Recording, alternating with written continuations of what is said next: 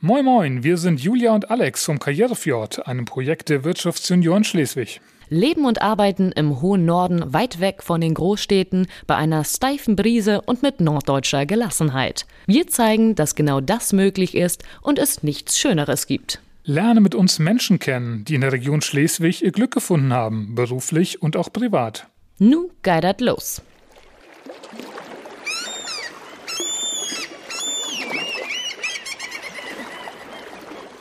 Hallo und moin moin, liebe Podcast-Hörer. Hier ist wieder Alex und bei mir ist wie immer die wunderbare Julia. Hallo Julia. Moin Alex. Wir sind heute irgendwo im Nirgendwo abseits des Mühlenräders. Wir mussten unser Weg, unseren Weg hier ähm, trotz Autonavi erfragen. Wir sind nämlich im Geschäftssitz der Stiftung Diakoniewerk Kropp. Und unterhalten uns heute mit dem Geschäftsführer Piet Lassen. Moin Piet. Hallo. Moin moin. Moin moin. Ich darf dich jetzt vorstellen einmal, Piet. Ja. Wir kennen dich zwar sehr gut durch die Wirtschaftsjunioren Schleswig, aber wir wollen jetzt auch den Menschen draußen nochmal genau erklären, wer du so bist und ein bisschen was von deiner Vita, deinen Aktivitäten in der Wirtschaft und natürlich von deinem aktuellen Job berichten. Fangen wir also von ganz vorne an. Du bist Kieler. Hast Betriebswirtschaft studiert, hast, als, ähm, hast die Reserve-Offizierslaufbahn bei der Marine durchlaufen und auch noch einen Zwischenstopp bei Vestas gemacht. Kurze Zwischeninfo, Piet ist noch keine vierzig Jahre, genauer gesagt neunzehnhunderteinundachtzig geboren. Ganz schön viel, was er seit seinem Abitur schon beruflich erlebt hat. Nun ist er seit einigen Jahren beim Diakoniewerk Kropp und seit nicht allzu langer Zeit Geschäftsführer im Unternehmer Unternehmensverbund der Stiftung Diakoniewerk Kropp. Also habe aber auch echt viele Zungenbrecher hier mitgekommen. So, und als wenn das alles nicht schon genug ist, ist er jetzt unser frisch gebackener erster Vorsitzender der Wirtschaftsjunioren Schleswig. Ich glaube, wir haben eine ganz schöne Menge zu klönen.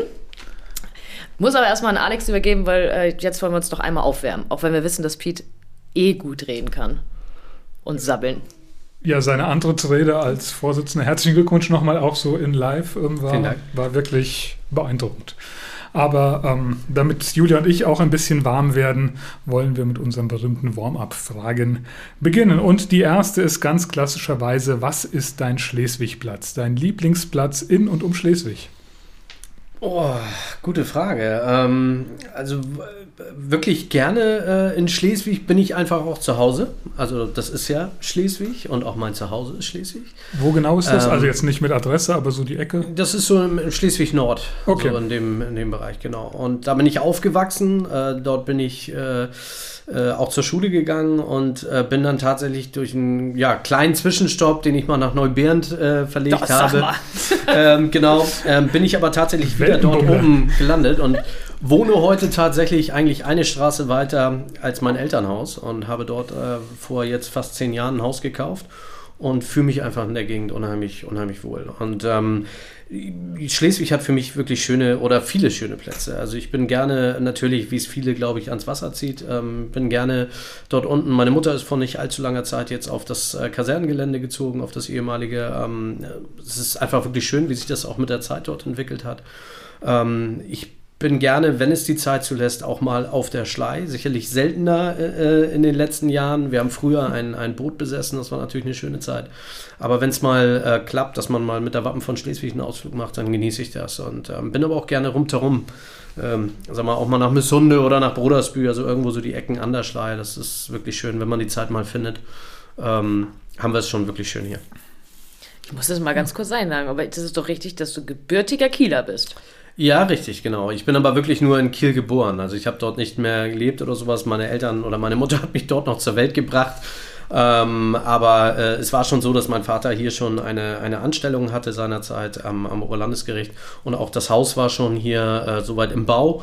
Und ich habe das eigentlich gar nicht mehr erlebt dort in, in Kiel. Aber ich habe immer einen Bezug zu Kiel gehabt. Meine, meine Großmutter hat dort gelebt. Und ähm, irgendwie war man doch so ein bisschen verbunden mit der Stadt. Also, und ist auch eine, eine schöne Stadt. Nicht so schön wie Schleswig, aber sie ist auch schön. Gut, dann müssen wir aber nicht wieder von vorne anfangen und den Fehler nochmal korrigieren. Oder? Das genau. Ist alles richtig. Technisch ja, korrekt. Ähm, meine Frage ist dann immer, was ist dein Lieblingsrestaurant? Wir haben es jetzt im Lockdown mal ein bisschen ausgeweitet. Wer vielleicht auch einen coolen Lieferservice anbietet, das überlassen wir dir, welche Antwort du geben möchtest. Also wo ich wirklich, ich, also ein, ein äh, spezielles Restaurant könnte ich, fällt mir da gar nicht ein. Also ich glaube, äh, Schleswig hat da wirklich ein paar, paar gute Restaurants, eine schöne Auswahl. Und ich könnte mich jetzt auch gar nicht spontan so festlegen, weil ich tatsächlich, ich gehe sehr gerne, äh, wenn es die Mittagszeit mal zulässt, bin ich gerne mal im Mühlenbach oder auch im Happy Rancho, äh, was ja eine ähnliche, äh, ein ähnliches, äh, sag ich mal, zumindest Speisekartenangebot hat. Ich bin gerne aber auch bei dem, bei dem Chinesen, bei der Dynastie, da hol da auch mal gerne was ab. Ähm, Bin aber genauso gerne auch mal äh, mit meiner Frau, oder wenn es mal ein bisschen, ein bisschen schicker sein soll, bin ich auch gerne mal am Strandleben, äh, weil es einfach mal was anderes ist, eine andere Karte, ein bisschen was Besonderes, eben nicht der klassische Grillteller. Ähm, Gehe aber auch gerne mal zum Griechen in den Friedrichsberg. Also ich bin da wirklich, ich könnte mich jetzt nicht für eine Sache entscheiden. Okay. Gut. Das ist viel Auswahl. Ja. ja. Ist halt vielfältig auch hier das Angebot. Genau. Ähm, wahrscheinlich ähnlich sieht es aus mit der Frage, was ist denn deine Lieblingsveranstaltung? Auf welche Veranstaltung freust du dich jetzt schon, wenn sie denn dann wieder stattfindet bald?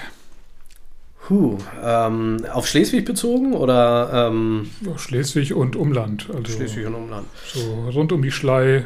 Also was ich schon ver- vermisse, was ähm, natürlich zuletzt auch ein bisschen, auch vor Corona, natürlich ein bisschen eingeschlafen war, ist tatsächlich so Swing City. Also das, mhm. das ist so etwas, was ich äh, auch mit meiner, ja, mit meiner Jugend vor allen Dingen verbinde. Ähm, das waren immer tolle, äh, tolle Feste, dieses, dieses Stadtfest. Und das hat vor allen Dingen, oder diese zwei, drei Tage waren es ja immer, ähm, an denen man doch äh, ja, mit vielen Freunden unterwegs gewesen ist. Das, das ist schon so etwas, was...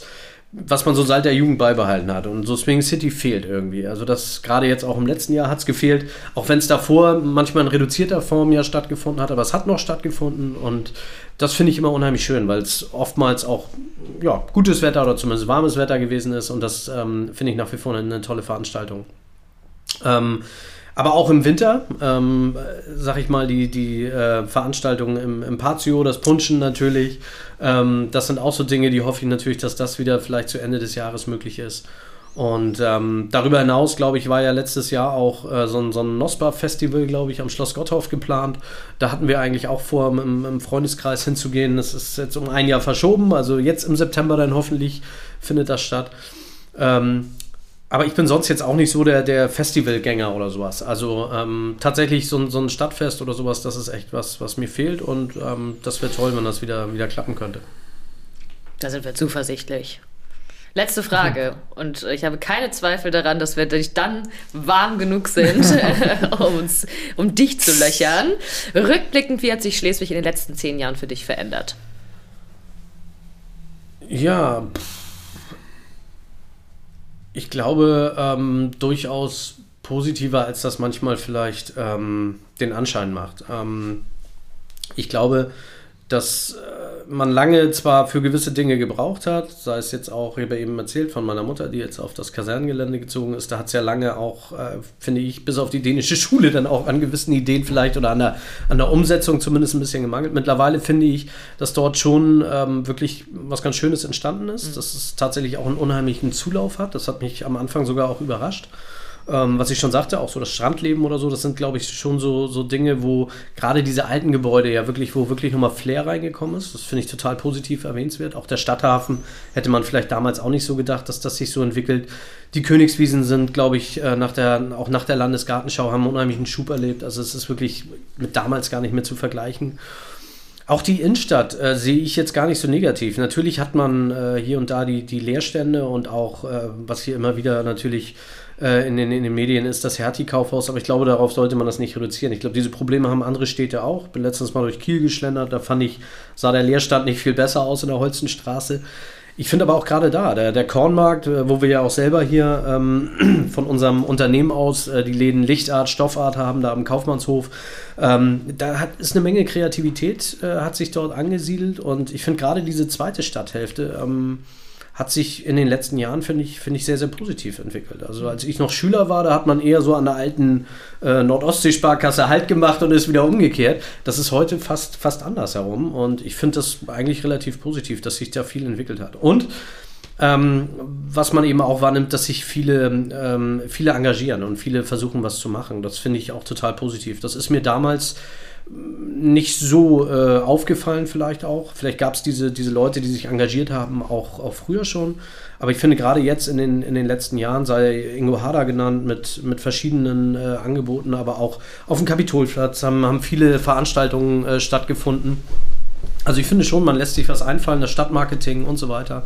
Ähm, also wie gesagt, ich finde es im, im Großen und Ganzen, äh, wenn man da Bilanz zieht unter die letzten zehn Jahre, auf jeden Fall äh, positiver als negativ. Können wir uns nur anschließen. Sehr schön, genau. Wir sind sowas von aufgewärmt, Alter. Ich bin, ich bin richtig aufgewärmt und traue mich gleich, die erste Frage auch zu stellen, Piet. Ähm, wie er eben schon in den, Glück, den Glückwünschen zu entnehmen war, du bist jetzt seit gut zwei Wochen ähm, erster Vorsitzender der Wirtschaftsjunioren Schleswig. Ähm, Wir wollen jetzt nicht die hundert-Tage-Bilanz oder die, die sechzehn-Tage-Bilanz von dir haben, aber ähm, schon mal so die Frage, wie waren die ersten Tage für dich? Und ähm, hast du dir viel vorgenommen für deine Amtszeit oder lässt du das eher so auf dich zukommen und bist noch so in der, in der Aufnahme- und Kontaktphase? Ja, tatsächlich eher in der, in der Aufnahme- und Kontaktphase. Wir haben äh, seitdem jetzt auch noch nicht die Möglichkeit gehabt, nochmal eine Vorstandssitzung abzuhalten. Das wird jetzt, äh, glaube ich, nächste Woche der Fall sein, wo man ja auch nochmal so ein bisschen über die ja, Wiederaufgabenverteilung im Vorstand einmal neu spricht. Das ist ja auch nochmal vielleicht so ein bisschen, ein bisschen entscheidend für die Ausrichtung. Ähm, ich habe ja ein, zwei Gespräche, klar, die führt man jetzt. Man bekommt ein paar Mails, man äh, kriegt ein paar Gesprächspartner, mit denen man vielleicht vorher noch nicht so viel zu tun hat. Die, die haben man jetzt natürlich kontaktiert und ähm, das mit Glückwünschen verbunden, aber auch gleichzeitig gesagt, dass es schön wäre, sich mal kennenzulernen. Das äh, war, ganz, war ganz positiv. Und Forderungen. Genau. Ähm, ja, ich glaube äh, tatsächlich, dass das, äh, so verstehe ich mich da auch, glaube ich, jetzt so ein bisschen diesen, diesen Auftrag, auch nach den jetzt ja auch zwei sehr erfahrenen äh, Vorsitzenden in meinen Augen, nach Martin Felske, aber auch jetzt nach Dirk Erny, ähm, glaube ich, zu versuchen, da jetzt ja einfach das auch so ein bisschen konstant weiterzuführen. Ich glaube, wir haben in den letzten Jahren im Gegensatz zu vielen anderen äh, Organisationen wirklich einen tollen Mitgliederzuwachs gehabt. Ähm, wir sind da nach wie vor bei diesen, äh, glaube ich, knapp hundert oder etwas über hundert Mitgliedern. hundertvier Bitte? hundertvier hundertvier, ja. Ähm, das ist total klasse und ich nehme auch jetzt wieder durch die, durch die Neuaufnahmen wahr, dass da wirklich unheimlich viele, auch, auch junge so, Leute nachrücken. hundertsieben hundertsieben hundertacht Vier waren es. Entschuldigung, genau. So jetzt habe ich es auch. Julia das war jahrelang Statistikwarte. Wunderbar. Hätte ich jetzt nicht gewusst. Aber ähm, uh. genau, und ich glaube, das ist, das ist ein total positives Zeichen und dass man das versucht, so ein bisschen mitzunehmen jetzt in diese Zeit. Und na klar, es ist auch ein bisschen schwierig. Also dieses Jahr, äh, das geht ja im Grunde bis auf das letzte Jahr schon zurück und ich glaube, dieses Jahr wird natürlich in Teilen, zumindest glaube ich, die nächsten sechs Monate nicht viel anders werden. Ähm, dass es natürlich schwierig ist. Das, was die Wirtschaftsunion natürlich auch ausmacht, die, die Kontakte, das ähm, Treffen, auch das persönliche Miteinander, Betriebsbesichtigungen machen, auch, auch mal einen Ausflug zu machen. Das sind natürlich Dinge, die sicherlich jetzt in den nächsten sechs Monaten nur sehr, sehr eingeschränkt möglich sein werden und ähm, ich sehe so ein bisschen als meine Aufgabe und ich glaube, das ist die Aufgabe des gesamten Vorstandes, zu gucken, dass das eben nicht auseinanderläuft, sondern dass man versucht, noch irgendwo äh, den Kontakt vor allen Dingen zu halten, dass man jetzt auch, und das haben wir jetzt ja vor, vor zwei Wochen auch schon gemacht, ähm, die Stammtische dann zumindest irgendwie virtuell stattfinden zu lassen und wenn es auch kleinere Gruppen sind, aber dass man einfach vielleicht auch mal ein Forum gibt, dem einen oder anderen mal ein bisschen über die persönliche Situation zu reden. Das ist ja manchmal auch in einer kleineren Videokonferenz vielleicht ein bisschen angenehmer als in einer, in einer großen Runde mit zwanzig Leuten. Und ich glaube schon, da sind viele dabei, die momentan auch äh, ihre Sorgen haben, ihr Paket zu tragen haben. Und ich glaube, es ist wichtig und manchmal dieser Austausch, der dann vielleicht auch gut tut, mit Gleichgesinnten, aber auch mit Experten der Wirtschaft. Äh, unser Stefan, Stefan Wesemann ist ja auch dabei, der, glaube ich, auch über die I H K ja vieles versucht, Hilfen möglich zu machen. Und ich glaube, das ist wichtig, dass die Wirtschaftsjunioren jetzt, glaube ich, auch diesen Part einnehmen, auch für ihre Mitglieder da sind, ähm, wenn es darum geht, sich vielleicht auch in dieser Zeit irgendwo mal gegenseitig zu unterstützen, zu helfen.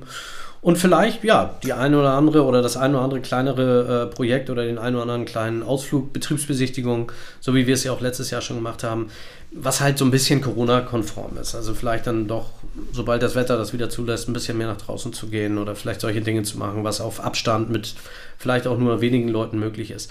Ich glaube, das ist so das, was ich mir vorgenommen habe, dass wir das jetzt erstmal ähm, so ein bisschen in die, in die Wege leiten, aber dann auch, wenn es wieder losgeht, auch ähm, zu versuchen, startklar zu sein. Das heißt, unsere offenen Wirtschaftsstammtische, auch mit der Politik, mit der Gesellschaft, dass solche Dinge jetzt nicht unbedingt gleich per se schon im Februar abgesagt werden, sondern dass wir gucken, kriegen wir das gegebenenfalls, wenn die Lage es zulässt, auch irgendwo in dem Jahr noch eingebaut.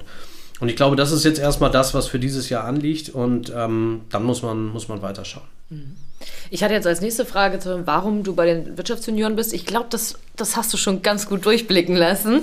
Ähm, nichtsdestotrotz vielleicht noch einmal, wie lange bist du schon dabei? Wie bist du denn und, und wie bist du, ne, reingerutscht ist ja falsch, wie bist du, wurdest du gefunden? Geworben. Hast du die Wirtschaftsjunioren gefunden? Wie war das? Ja, ich bin jetzt, glaube ich, seit äh, fast fünf Jahren dabei oder seit vier Jahren aktiv, seit drei Jahren im, im Vorstand. Und ähm, ja, das kam damals eigentlich durch meinen äh, Kollegen Felix Timp, der auch äh, Wirtschaftsjunior ist. Der hat mir, ja, hat mich schon öfters mal versucht, glaube ich, damit hinzunehmen. Am Anfang war ich da noch relativ verhalten, weil ich äh, mich da eigentlich äh, am Anfang gar nicht so gesehen habe, weil ich dachte so, naja, und wir und Stiftung Diakoniewerk Kropp, das ist jetzt vielleicht zumindest nach außen hin, macht das nicht den Anschein, dass wir das klassische Wirtschaftsunternehmen sind. Ich habe das eher eher so äh, in dem Bereich der Unternehmer äh, gesehen oder der Selbstständigen, äh, weniger auch der, der jungen Führungskräfte oder auch der Region, und ähm, war da so ein bisschen verhalten. Als ich mich dann doch aber ein bisschen mehr damit auseinandergesetzt habe, äh, vor allen Dingen auch natürlich mit den Mitgliedern, wo man dann doch viele kennt, auch durch den beruflichen Hintergrund, dass man einfach, ja klar, natürlich auch wir als, als Diakonie am Standort Schleswig-Kropp mit vielen, ja schon seit etlichen Jahren zu tun haben, auch bei Neubauten mit unheimlich vielen Firmen zusammenarbeiten, und fast jeder von denen, sage ich jetzt mal, ist irgendwie bei den Wirtschaftsjunioren vertreten, und das ist eigentlich hundertacht. Ganz witzig. Genau, unter den hundertacht sind einige dabei, die, die, äh, die man auch schon im beruflichen Kontext gesehen hat. Und ähm, das fand ich eigentlich ganz spannend, und da einfach mal ein bisschen tiefer einzutauchen. Und am Anfang war es wirklich so, ich gucke mir das mal an und, und bleib da ganz äh, gesittet in der zweiten Reihe, und dann ist auch gut. Bums jetzt. Und dann, äh, ja, wie es dann manchmal so ist, dann kommt so eins zum anderen. Ich glaube, Jan Ole war das seinerzeit, der mich ansprach, ob ich mir vorstellen könnte, mit in den, in den Vorstand zu gehen. Und dieses Aufgabengebiet, und tatsächlich, das war eigentlich auch der Knackpunkt, dieses Aufgabengebiet Schule und Wirtschaft war seinerzeit vakant. Dadurch, dass, glaube ich, Jan Peter war es, ähm, aus dem Vorstand ging.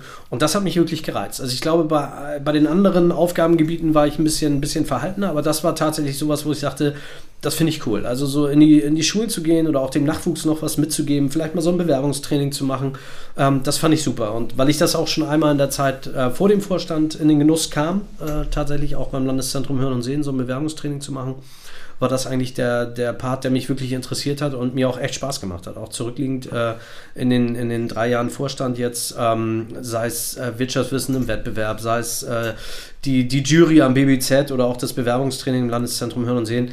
Das hat mir richtig Freude gemacht, da was weiterzugeben von der eigenen Erfahrung, äh, und ähm, dafür, glaube ich, stehen ja auch die Wirtschaftsjunioren, dass sie, sie daran natürlich auch ein Interesse haben, ihr Wissen, ihre Erfahrung, vielleicht auch ihre, äh, ihre Vorstellung von, von äh, Bewerbungen, von Bewerbern, von Auszubildenden, dass sie das natürlich auch weitertragen. Und ich glaube, das ist wirklich gut gelungen, nicht nur durch mich, sondern auch durch, durch andere, die sich immer wieder bereit erklärt haben, daran teilzunehmen. Und ähm, ja, das war eigentlich so der entscheidende Einstieg, daran teilzunehmen. Sehr schön. Apropos Freude am... am Tun und Tätigkeit. Ähm, lass uns mal ein bisschen auf deinen Beruf kommen.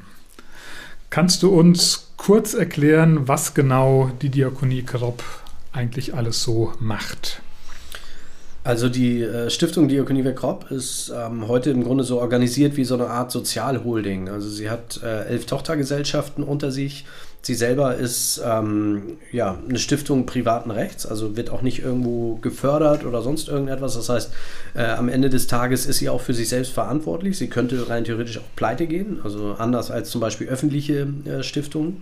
Und ähm, die Stiftung hat sich in den letzten Jahrzehnten im Grunde dahingehend entwickelt, dass sie ihre operativen Bereiche, das heißt insbesondere die, die Pflege, aber auch die Behindertenhilfe, ausgegliedert hat in eigene G G M B Hs, also gemeinnützige G M B Hs.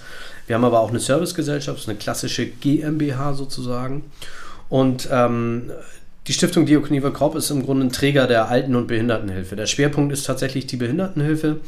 Ähm, der Unternehmensverbund beträgt heute knapp zweitausend Mitarbeitenden, äh, Mitarbeitende. Nur, nur hier in der Region? Nee, nee, äh, Nein, komplett also von, der von, genau, okay, von Marne okay. bis ah, nach okay, Eckernförde okay. sozusagen zieht sich schon. das.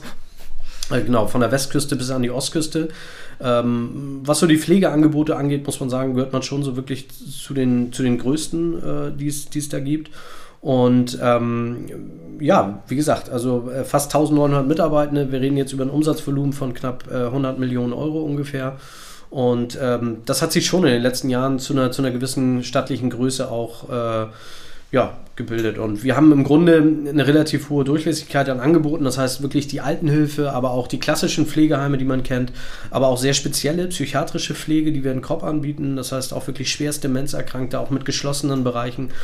Das Gleiche bildet sich auch in der Eingliederungshilfe ab. Das heißt, wir haben äh, Behindertenhilfe mit ähm, dem Bereich, den ich verantworte, hier in Schleswig. Das alte Landeskrankenhaus, wenn man so will, hier Hesterberg und Stadtfeld, der alte Langzeitbereich der, der Kinder- und Jugendpsychiatrie. All das ist ja vor, vor etlichen Jahren privatisiert worden, erst über Damp und dann ist das an uns gegangen. Ähm, Das sind hier Menschen ja, mit, mit geistigen, mit, äh, aber auch körperlich ähm, und psychischen äh, Beeinträchtigungen. In Kropp haben wir auch geschlossene Wohnheime in der psychiatrischen äh, Behinderung. Das heißt auch, auch sehr junge Menschen mit Borderline-Syndrom zum Beispiel oder mit, mit einem Suchtbereich. Ähm, also wirklich die ganze Palette. Also auch von den wirklich schwerst, ähm, schwerst Hilfebedürftigen sozusagen äh, bis hin zu aber auch dem ambulant betreuten Wohnen. Also wir haben da wirklich relativ breites, äh, breites Spektrum an Angeboten. Jetzt neuerdings auch das Hospiz. Ähm, das da ergänzt, kommen wir später noch zu. Ja, das haben wir noch als extra Punkt hier. Das ergänzt, uns das nicht vorweg. Genau, das ergänzt so ein bisschen unser, unser Angebot, glaube ich. Wir haben äh, schon viel in der Hospizarbeit auch gemacht, auch in der ambulanten Hospizarbeit, zum Beispiel auf Eiderstedt. Ähm, aber klar, so ein stationäres Hospiz, muss man einfach sagen, das hat sicherlich immer, immer noch gefehlt. Und ähm, das ist jetzt so das, was, was nochmal dazugehört im Grunde. Kannst du das einmal ganz kurz noch abstecken? Ich, ich habe ja vorhin äh, mich gewundert mit den, mit den zweitausend Mitarbeitern. Wie, wie viele sind dann hier ungefähr, also in, in unserer Region in Kropp an Mitarbeitern, dass man so ein bisschen das Verhältnis sieht? Kannst du das so aus dem... Aus ja, in Kropp sind vielleicht jetzt ungefähr vierhundert, fünfhundert, würde ich, würde ich schätzen. Ähm, das war ja der alte Hauptsitz der Stiftung und von dort aus ist man so ein bisschen in die Welt gegangen, kann man sagen. Also in Kropp okay. Hat halt alles angefangen, auch auf dem Gelände der, der Johannisallee da hinten. In diesem fünfzig Hektar Wald sozusagen, da ging alles los äh, vor jetzt hundertvierzig Jahren. Und ähm, wir haben dort auch ein kleines Fachkrankenhaus für Psychiatrie und äh, Gerontopsychiatrie. Das ist äh, auch das Einzige, was noch unmittelbar als operativer Bereich in der Stiftung ist. Ähm, Und dann geht das halt so raus. Also die ersten Schritte gingen dann Richtung, äh, Richtung Schleswig. Wir haben hier mit dem Kirchenkreis die Angebote, das Christophorushaus kennt, glaube ich, jeder, das Feierabendhaus in der Lutherstraße.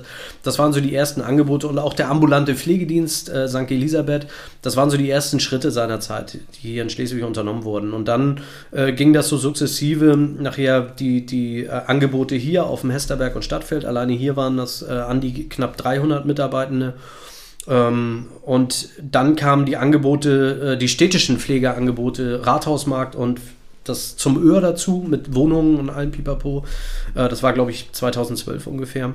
Und so hat man jetzt mittlerweile natürlich auch in Schleswig eine, eine stattliche Größe angenommen, auch mit Mitarbeitenden und auch mit, mit Bewohnern, die man hier versorgt. Und ähm, so ist schon wirklich in Schleswig auch schon im Grunde der, der größte Standort nach Kropp in den letzten Jahren oder zu dem letzten größten Standort nach Kropp herangewachsen.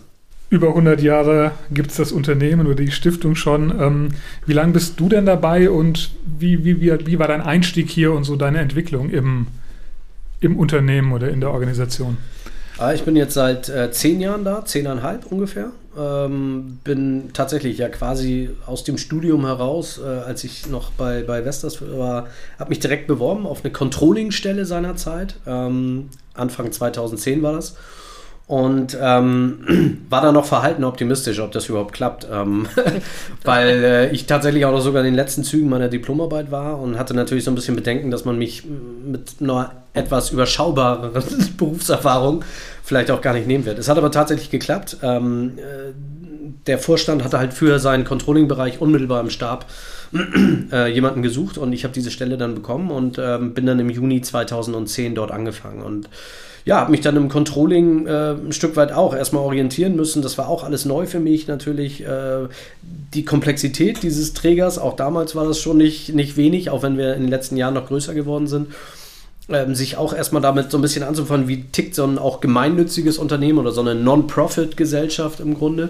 Ähm, und das war schon eine, eine spannende Zeit. Ich habe einen Moment gebraucht, um mich da auch äh, hineinzufuchsen, ähm, sag ich mal. Und dann kam so eins zum anderen. Dann äh, ging es so nach, nach drei, dreieinhalb Jahren, so Ende zweitausenddreizehn, gab es äh, verschiedene Veränderungen in der Organisationsentwicklung. Ähm, ein Geschäftsführer ist dann äh, auf, in den Vorstand äh, aufgerückt, um dort äh, ja auch den Vorstand zu verstärken. Und aufgrund dessen war natürlich in der Geschäftsführung und auch äh, zu seiner Zeit war es hier so, dass wir dieses Unternehmen hier in Schleswig noch in einer Kooperation mit der Evangelischen Stiftung Alsterdorf aus Hamburg geführt haben. Und äh, dort war es so üblich, dass ein Geschäftsführer und ein Prokurist eingesetzt waren. Und ähm, damals hatte man mich dann gefragt, ob ich mir vorstellen könnte, vielleicht so den nächsten Schritt zu gehen, ähm, das Controlling noch als Sicherheit äh, zu haben, aber schon mal so den nächsten, so ein bisschen die Luft der Geschäftsführung zu schnuppern. Und ob ich mir nicht vorstellen könnte, hier als Prokurist zu arbeiten. Ähm, sicherlich auch mit dem Hintergedanken, dass ich Schleswiger bin. Das Unternehmen ist Schleswig, äh, das ist einfach so, es gehört zu Schleswig. Viele Schleswiger ähm, kennen dieses Unternehmen oder das alte Landeskrankenhaus, das ist einfach so, es gehört zu Schleswig, wie vieles andere auch. Und ähm, für mich war das äh, ja einfach eine, eine super spannende Zeit, äh, so reinzukommen. Und äh, das habe ich dann im Grunde ja, ein gutes Jahr oder anderthalb Jahre gemacht und dann begann schon dieser Prozess, sich dann auch von der Evangelischen Stiftung Alsterdorf äh, zu trennen. Wir haben dann irgendwann entschieden, dass es besser ist, wenn wir getrennte Wege gehen. Ähm, die Alsterdorfer hatten verschiedene Projekte, die es vielleicht auch nicht mehr erlaubt haben, hier noch weiterzumachen. Und bei uns, äh, auch wir haben dann gemerkt, dass es sicherlich schöner wäre, wenn wir so ein bisschen ja, mit dem ganzen Elan hier zuständig sein könnten.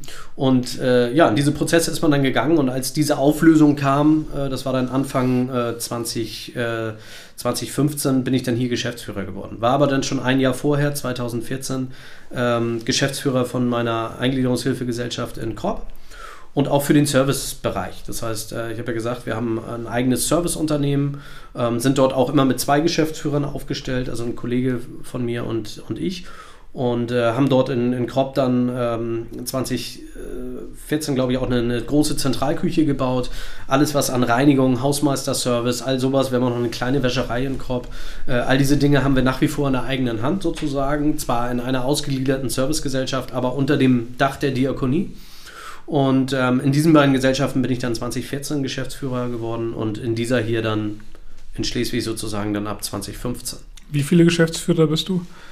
Ich bin jetzt aktuell, äh, wenn ich die Petrihaus GmbH dazu zähle, dann bin ich in äh, vier Gesellschaften Geschäftsführer. Okay. Hui. Wow. Aber jetzt sind wir schon äh, beim Hos, äh, Hospiz. Jetzt darfst du da noch ein bisschen mehr erzählen zum neuesten, ich sage es mal, darf man es Projekt nennen, neuesten Teil. Ähm, was ist da in den letzten Jahren wie entstanden? Ja, das ist... Ähm, Ja, wirklich ein, ein tolles Projekt und äh, das geht eigentlich zurück fast auch in das, in das Jahr zwanzig fünfzehn. Seinerzeit ähm, war die Idee des, des Freundeskreises Hospizdienst. Ähm, das ist ein Verein hier, der sich schon ein bisschen länger der Hospizarbeit annimmt, auch den, den ambulanten Hospizdienst unterstützt und fördert.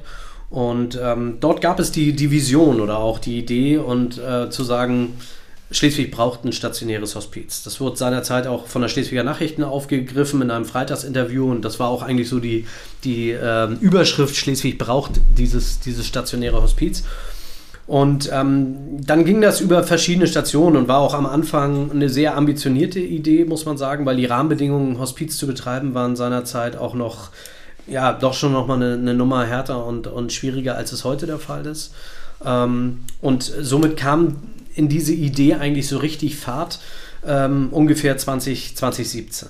Und ähm, als wir das erste Mal von dieser Idee hörten und als auch unser Finanzvorstand ähm, äh, Wolfgang Hauschild angesprochen wurde, ob man sich da vorstellen könnte, sich mit einzubringen, da waren wir seinerzeit noch ein bisschen verhalten. Ich kann das noch erinnern, dass wir das in der äh, ja, Vorstand- und Geschäftsführerrunde auch darüber berichtet wurde, weil es eben schwierige Rahmenbedingungen waren. Viele Hospize waren zu dieser Zeit eher, ja, sehr, also wirklich extrem auf Spenden angewiesen, was heute auch noch so ist, keine Frage.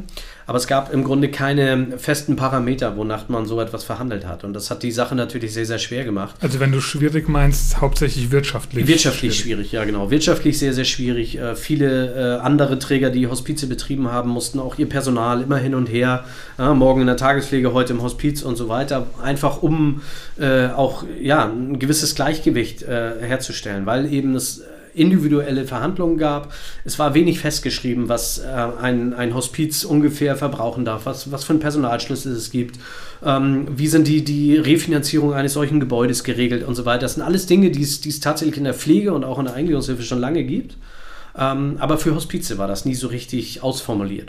Und das hat sich dann im Grunde zwanzig siebzehn mit einer Bundesrahmenvereinbarung für Hospize schlagartig verändert, äh, in dem doch nicht nur ein fester Personalschlüssel äh, vereinbart wurde, sondern darüber hinaus es auch gewisse ja, Anerkennung von Flächenwerten gab für, für Neubauten und, und, und. Und auch, ähm, dass natürlich dann auch hier das Land Schleswig-Holstein irgendwann gesagt hat, dass es auch äh, förderfähige Plätze gibt. Und das ist jetzt hier auch so, dass wir auch vom Land äh, eine gewisse Förderung erhalten haben für den Bau dieser Hospizplätze.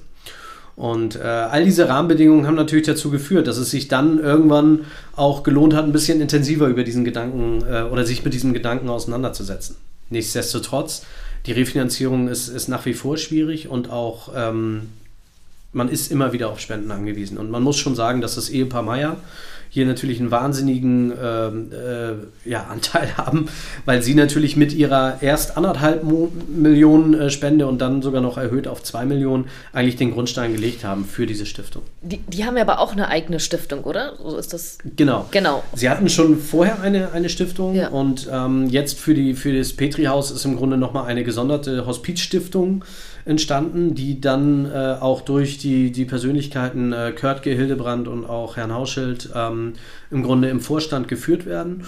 Und ähm, die haben ja eben versucht, genau dieser Spende diesen würdigen Rahmen zu geben. Also für die war klar, äh, jetzt haben wir so eine großartige Spende, jetzt kommen wir aus der Nummer auch nicht mehr raus. Und also jetzt, jetzt müssen wir was irgendwie anfangen damit. Und als man dann auch noch das Grundstück hatte, ähm, zwischen Meuckelstraße und, und ähm, Gartenstraße, war das eigentlich der Startschuss. Und äh, zu seiner Zeit ging man natürlich noch von anderen Baukosten aus, als das jetzt natürlich der Fall ist.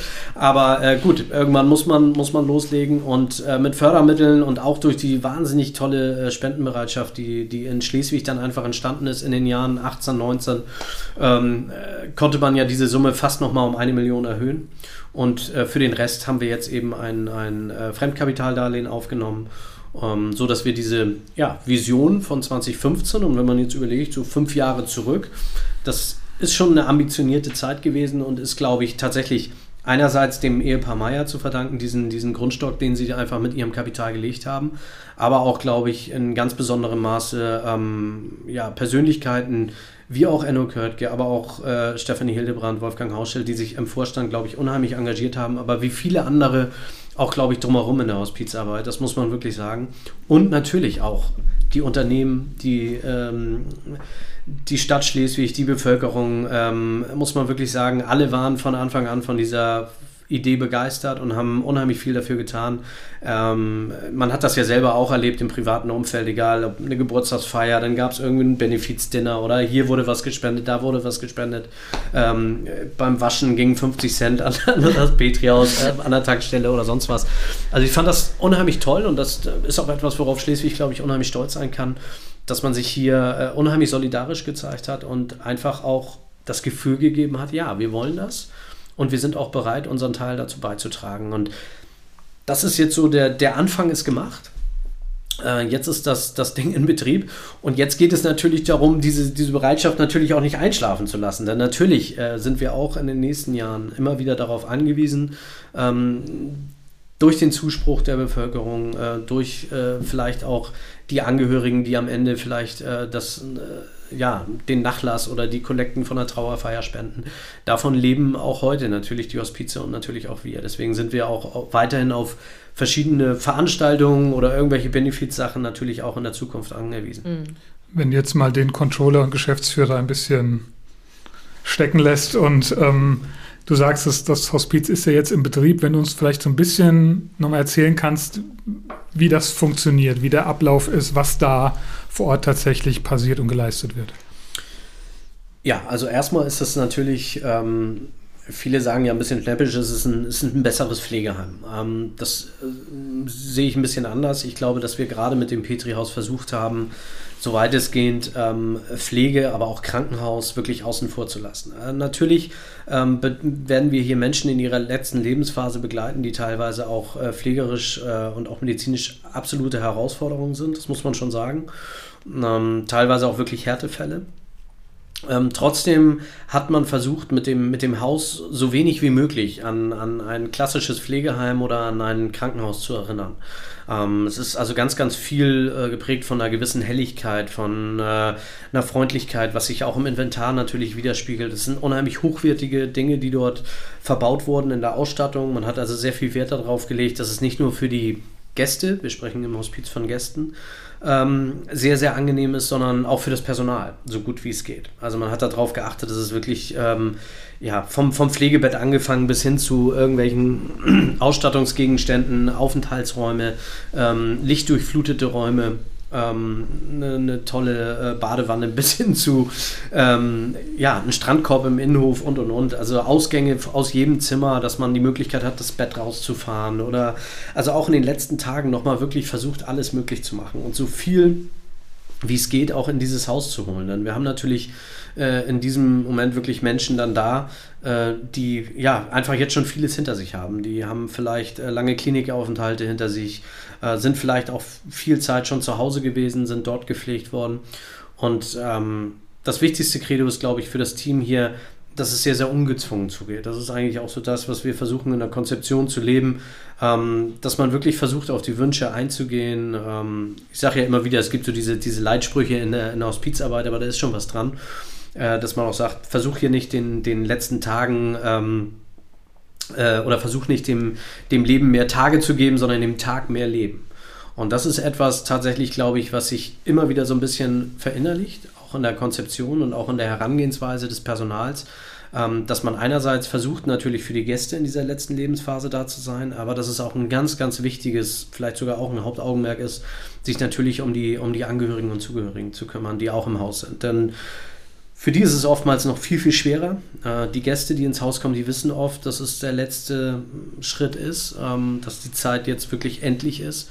Aber für die Angehörigen, für die Zugehörigen ist es oftmals ganz, ganz schwer, mit dieser Situation umzugehen. Und da ist es für das Personal natürlich auch eine Herausforderung, auf beides möglichst gut einzugehen. Wie lange sind denn eure Gäste da? Du hast jetzt immer so letzte Lebensphase gesprochen. Also das sind ja Tage oder maximal Wochen, die die ja. bei euch sind. Also wirklich Tat auch eine kurze, kurze letzte Phase dann. Genau, wenn, äh, ähm, wenn man das jetzt so auf, auf alle Hospize ungefähr nimmt, dann, oder das sind so unsere Erfahrungswerte und auch der Austausch mit anderen Hospizen, dann redet man in der Regel so von zwei bis drei Wochen Verweildauer. Mhm. Wir haben jetzt tatsächlich die ersten Gäste ja seit ersten zweiten im Haus und ähm, haben tatsächlich schon jetzt, ja leider innerhalb von kürzester Zeit schon drei, äh, drei äh, Sterbefälle und äh, die waren sogar noch deutlich unter den äh, vierzehn ja. Tagen. Das muss man mal sehen, ob sich das so fortsetzt, aber es ist schon eine Tendenz erkennbar, dass es natürlich wirklich ja um, um Tage, vielleicht um Wochen noch geht, ähm, was auch ein bisschen der, ich sage das immer, auch der Versorgungsentwicklung natürlich geschuldet ist. Die Menschen bleiben immer länger zu Hause, das wollen sie auch gerne und das ist auch irgendwo etwas, was ja auch positiv zu bewerten ist, dass in den letzten Jahren äh, die ambulante Pflege, aber auch die ambulante äh, Palliativpflege wirklich unheimlich gut geworden ist, auch besser ausfinanziert ist, also dass die Menschen auch wirklich länger zu Hause bleiben können. Ähm, und auch die Verweildauern in den Pflegeheimen haben natürlich abgenommen. Äh, als ich seinerzeit vor zehn Jahren anfing, da hat man noch so von zwei bis drei Jahren in den Pflegeheimen gesprochen. Heute sind das in der Regel nur noch sechs Monate. Also auch das zeigt, und das Hospiz steht einfach am Ende dieser Versorgungskette, dass es dann einfach natürlich nicht mehr wirklich viel Zeit ist. Ich würde mich, mich würde interessieren, Gäste, wie, wie viele Gäste kann ähm, das Petrihaus denn gleichzeitig aufnehmen und auch du hast ja auch gerade gesagt, dass viele Mitarbeiter ähm, dann vor Ort sind für x Gäste. Mhm. Wie viele Mitarbeiter sind da, ähm, tun alles, was du auch gerade erzählt hast? Ja. Also es kommt im Grunde eine Vollzeitkraft, sagen wir mal, eine V K kommt im Grunde auf drei Gäste. Ähm, das, eine Vollzeitkraft können ja auch zwei, drei Köpfe sein, je nach Stellenanteil. Und das ist schon, muss man sagen, im, im, im Kontext gesehen, ist das schon ein sehr ausgiebiger Personalschlüssel. Also wir reden ungefähr von dem, ich sag mal über den Daumen gesehen, vom, vom Dreifachen, was in Pflegeheimen eingesetzt wird. Das war das, was ich meinte, von den deutlich besseren Rahmenbedingungen, die es heute gibt. Ähm, so, dass man im Hospiz durchaus die Zeit hat, ähm, sich wirklich auch auf den Gast, aber auch auf die Angehörigen einzulassen. Wir haben jetzt in dem Team insgesamt sechsundzwanzig Köpfe, also sechsundzwanzig Mitarbeiter, ähm, sind im Grunde jetzt ja, dreihundertfünfundsechzig Tage im Jahr rund um die Uhr für dann insgesamt zwölf Gäste zuständig. Also wir können bis zu zwölf Gäste aufnehmen. Ähm, die werden wahrscheinlich selten immer alle gleichzeitig im Haus sein. Das ist einfach so. Also das, was ich gerade schon sagte, ist natürlich auch diesen teilweise kurzen Verweildauern geschuldet. Ähm, wie dann wirklich die, die Belegung, wenn man das wirklich mal so auf ein Jahr im Durchschnitt nachher sieht, kann man nicht äh, genau sagen. Ich rechne momentan so vielleicht mit neun, zehn, maximal äh, vielleicht zwischen zehn und elf äh, Gästen.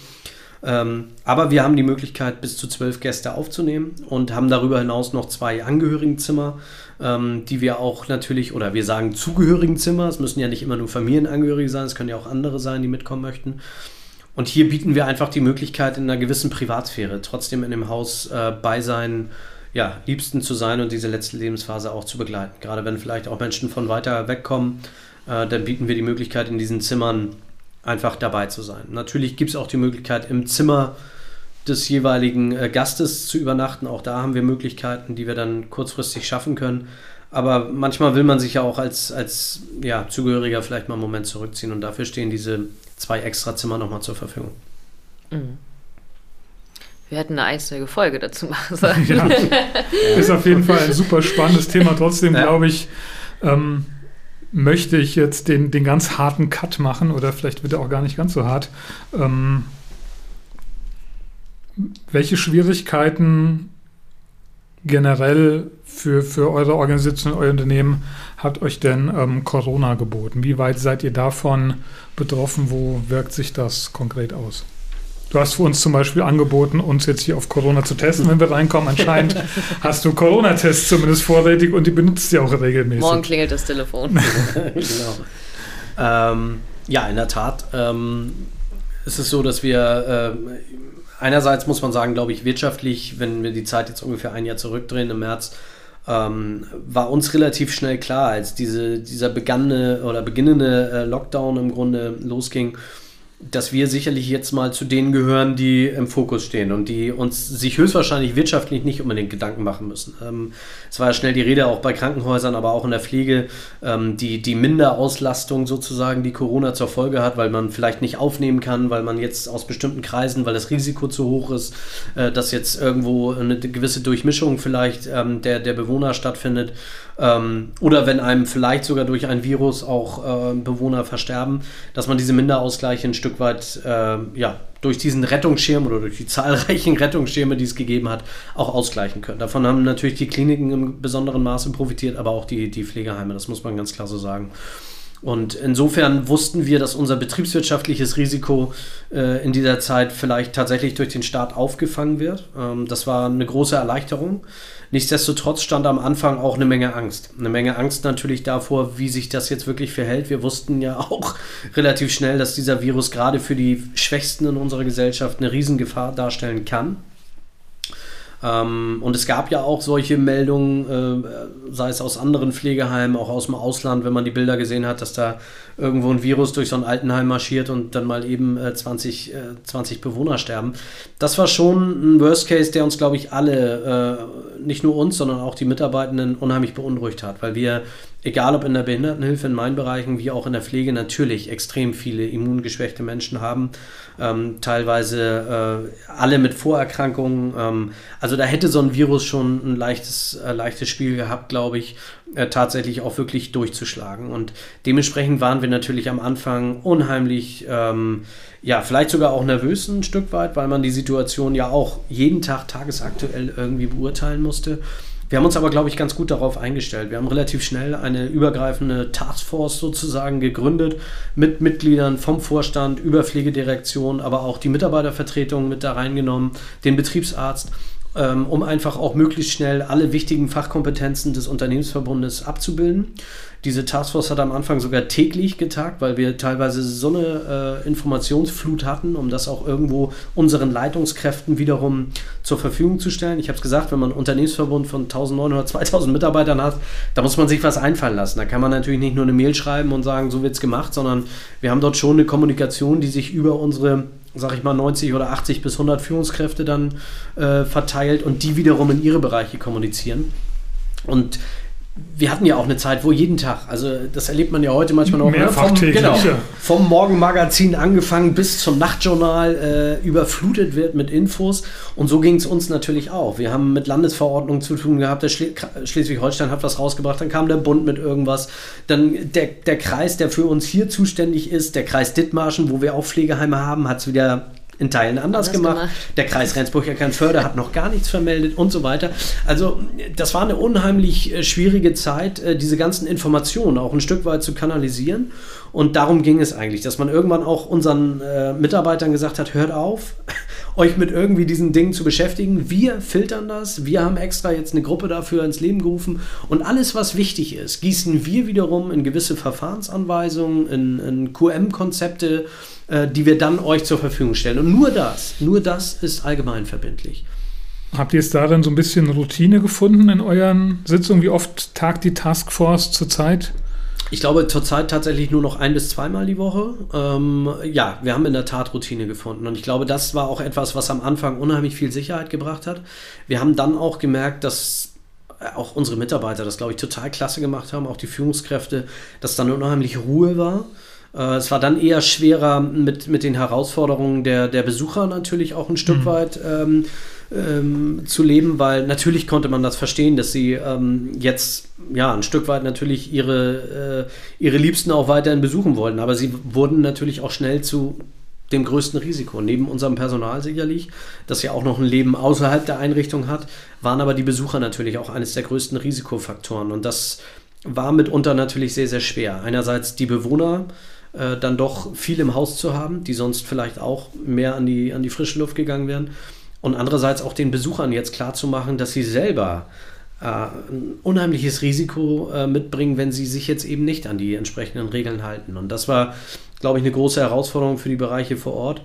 Und ich glaube, als wir dann so die ersten Fälle hatten, ja auch äh, mitunter hier das Feierabendhaus in Schleswig, die das, glaube ich, im Nachgang wirklich bravourös abgearbeitet haben, sich wirklich ganz toll auch in, in Verbindung mit dem Gesundheitsamt hier vor Ort ähm, diese Dinge abgearbeitet haben, ähm, muss man wirklich sagen, ähm, war das erste Mal so ein bisschen, ein bisschen Erleichterung zu spüren, dass man halt gemerkt hat, okay, auch dort haben wir natürlich einen, einen Todesfall zu beklagen, aber wir haben auch dort erlebt, dass wir selbst bei hochbetagten äh, Personen sehr milde Verläufe hatten und äh, wir tatsächlich die Erfahrung gemacht haben, ja, es ist eine unheimlich anstrengende Zeit, für das, auch für das Personal vor Ort, aber es tritt jetzt auch nicht der absolute Worst Case ein, dass wir jetzt da wirklich mit, mit was weiß ich, wie vielen Toten im schlimmsten Falle zu kämpfen haben.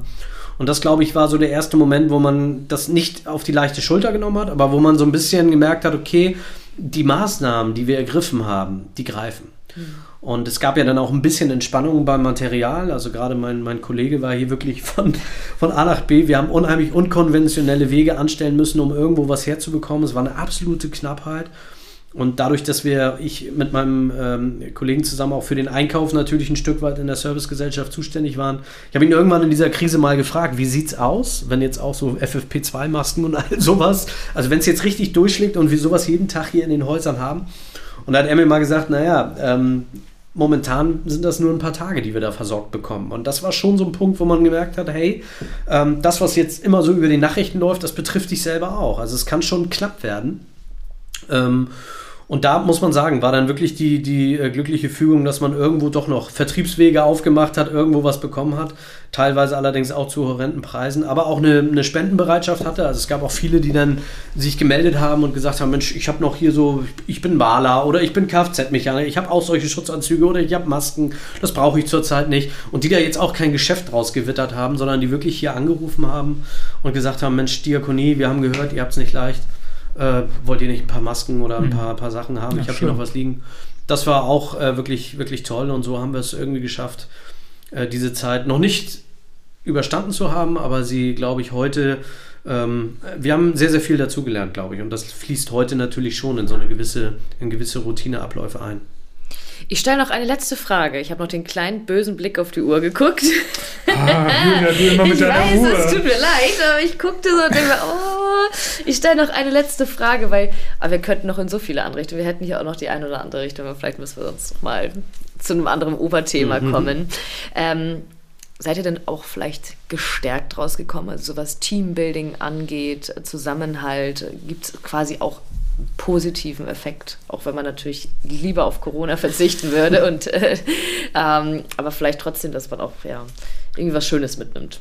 Ja, definitiv. Ich glaube, ähm, gerade die Bereiche, die jetzt auch von dem, von dem Virus heimgesucht wurden sozusagen, die wirklich unter Quarantäne standen, auch äh, mein, mein Christophorushaus hier in Schleswig, was wirklich fast sechs Wochen ähm, da in so, so einer Dauerschleife war, ähm, muss man schon sagen, ich glaube, dass die, dass die durchaus gestärkt daraus gehen. Auch, auch sicherlich müde und kaputt, das gehört auch dazu.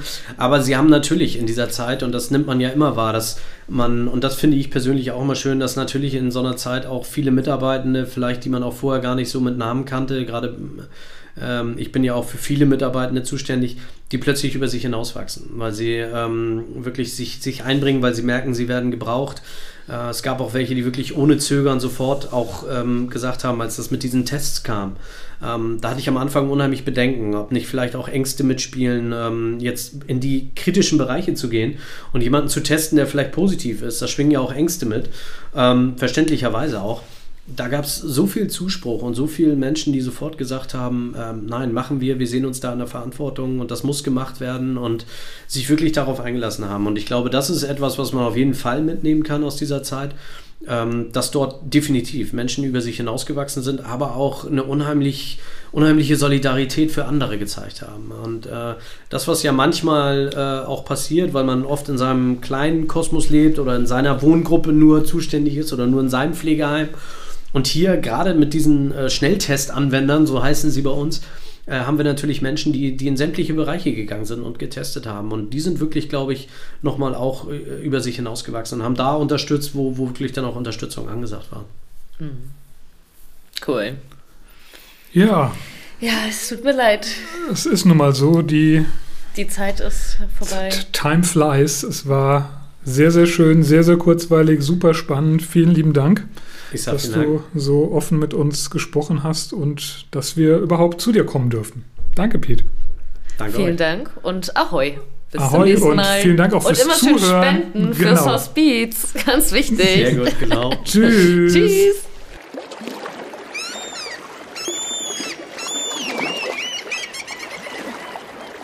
Das war eine neue Folge des Karrierefjord Podcasts, einem Projekt der Wirtschaftsjunioren Schleswig. Wir freuen uns über euer Feedback, Anregungen und Empfehlungen für zukünftige Gesprächspartner. In diesem Sinne, Ahoi und bis zum nächsten Mal.